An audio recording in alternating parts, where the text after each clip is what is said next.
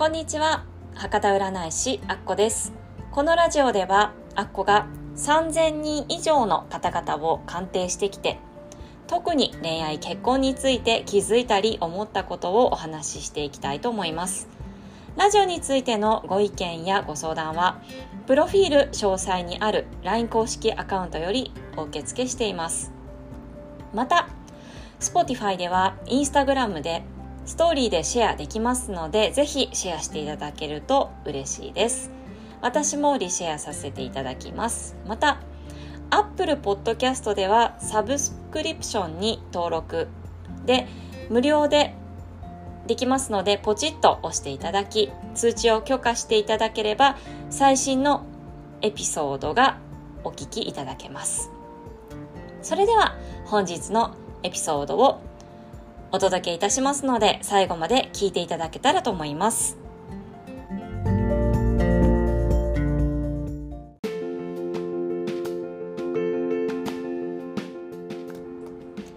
はい、それではですね、今日のお題はですね、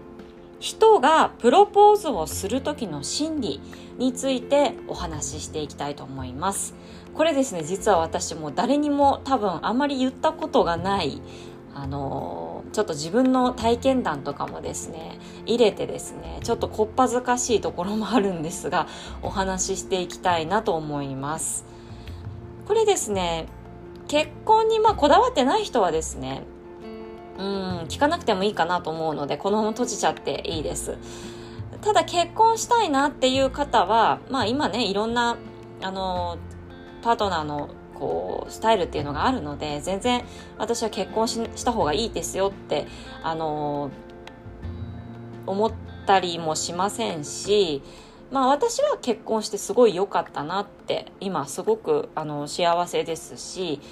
やっぱ結婚っていうのはこの人も一人に選んでもらった的なそういったことをやっぱり思ったりすると思うんですよね。今ちょっとジェンダーレスがね、いろいろな時代になってきたので、男性が女性がっていうよりも、女性からプロポーズしたりとかすることも多分あると思いますし、同性愛の方とかもですね、そういう事実婚的な感じでパートナーシップを結んだりとかですね、そういったのがどんどん法律的にも今から柔軟になっていくと思いますので、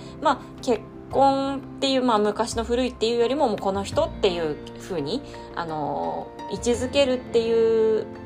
のみたいな感じで思っていただけたらと思います。すいません、ちょっと表現がですね下手くそでですね申し訳ないんですが、こ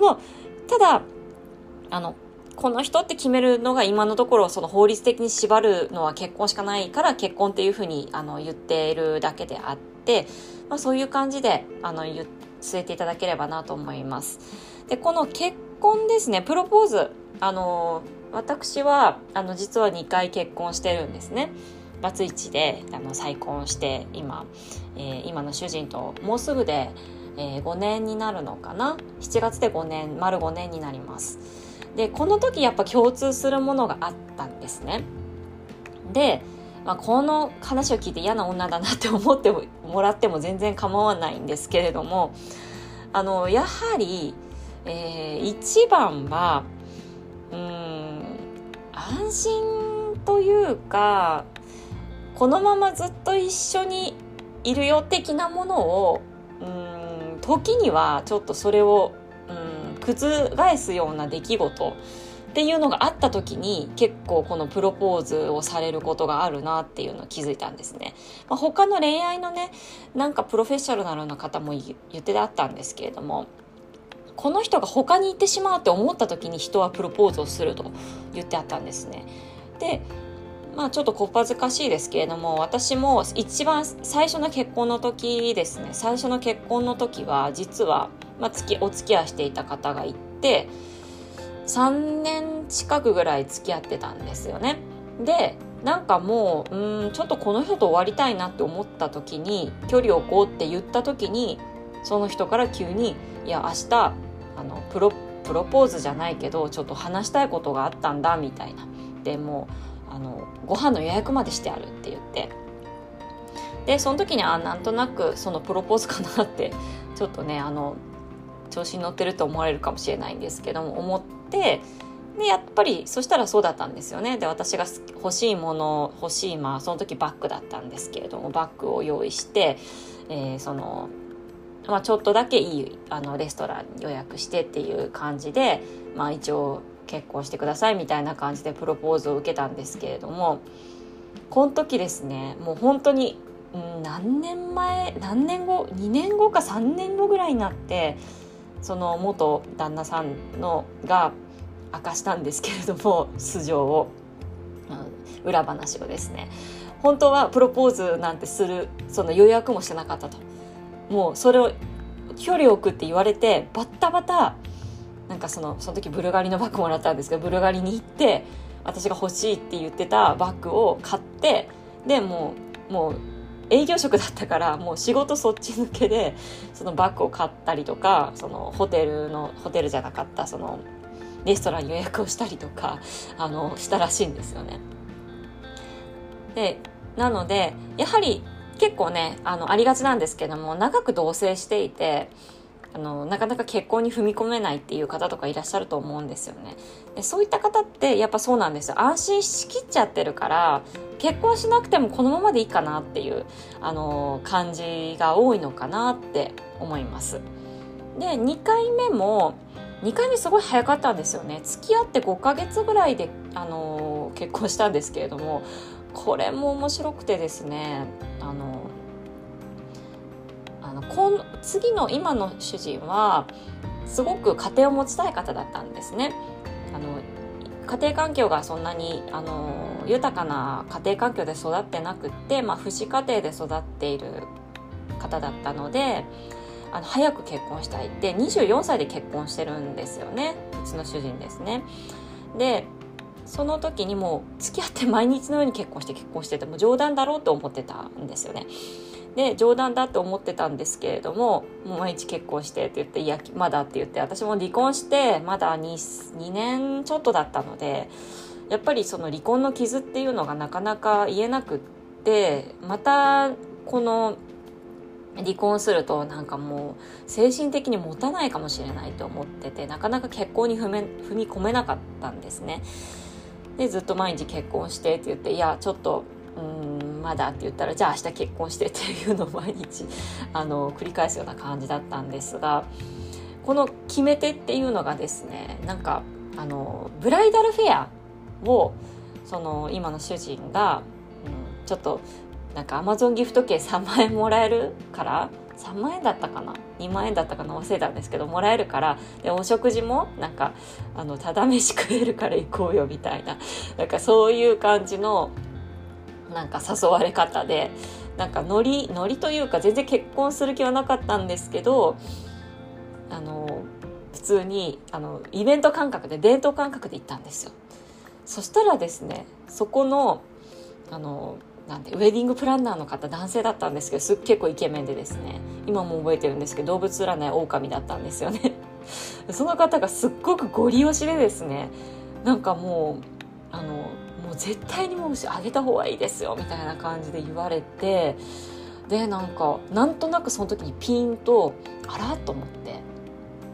もしかしたらこの機会逃したら私次結婚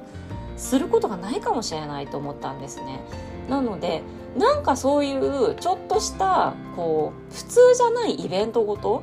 とかがあった時に、しかもうちの主人9歳下なので、まあ、そういうとちょっと年がいろいろ計算するとバレるんですけれども、9歳下だったんですよ。で私なんかもうね、どっちかって言ったらちょっとその今の主人から全然おばちゃんなんですよね。でこんな若い子がこんなおばちゃんにこんな言ってくれることないかもしれないってちょっと思っちゃったりして、でそこでブライダルフェアでもうもうなんていうんですかね、もう契約しちゃったんですよね。だったらもう結婚しようって風になって、もう両親にももう結婚するその日かなんかその次の日ぐらい、ゴールデンウィークでなんかバーベキューする予定だったんですよね、家で。で急に結婚することになりましたみたいな感じで、うちの主人がうちの両親に言って、みたいな感じで、ああ、うん、おめでとうみたいな感じでですね、うちの両親結構3なので、ライオンとゾウで動物占いで言うとですね、うちの主人はもうペガサスなんで、まあみんななんていうかノリでなんかまあ、いいよみたいな感じでですね、もうその思ったが吉日的なやっぱスタンスのみんな方なので、こういう私アースでね虎なんですけど、こう目標を決めて結婚とかこう着々と進んでいくっていうタイプだったので、すごく意外なんですけれども、まあこういうのもいいかなと思って、まあ、結婚してすごく良かったです。とてもまあいろいろもちろんありますけどね、世代も全然違いますし、性格も全然違うのでいろいろあるんですけれども、なんか思い切りって大事だなっていうふうに思いました。なのでマンネリ化している人はちょっとなんか新しい風を吹かせるとか、まあ、別に全然結婚にこだわらなくていいんですけど、このままでいいっていう方は全然このままでいいと思いますし、全然パートナーが全然いなくても全然いいとは思うんですけれども、もし結婚したいなとかプロポーズしたいなとかプロポーズさせたいなっていうね、あなたがそう思ってるのであれば、ちょっとだけヒントになればいいなと思います。はい、ちょっとダラダラとねちょっと締まりが悪い感じではあるんですけれども、ちょっとこう恥ずかしいですけれども、私のちょっと体験談を踏まえてですねお話しさせていただきました。いろいろですね、これからも恋愛とか結婚について聞きたいこととか相談したいこととかがあったらですね、このポッドキャストを通してお答えさせていただきたいと思いますので、ぜひプロフィールの概要欄にあるですね LINE にご登録いただいてご意見などをいただけたらと思います。はい、それでは最後まで聞いていただきありがとうございました。あっこでした。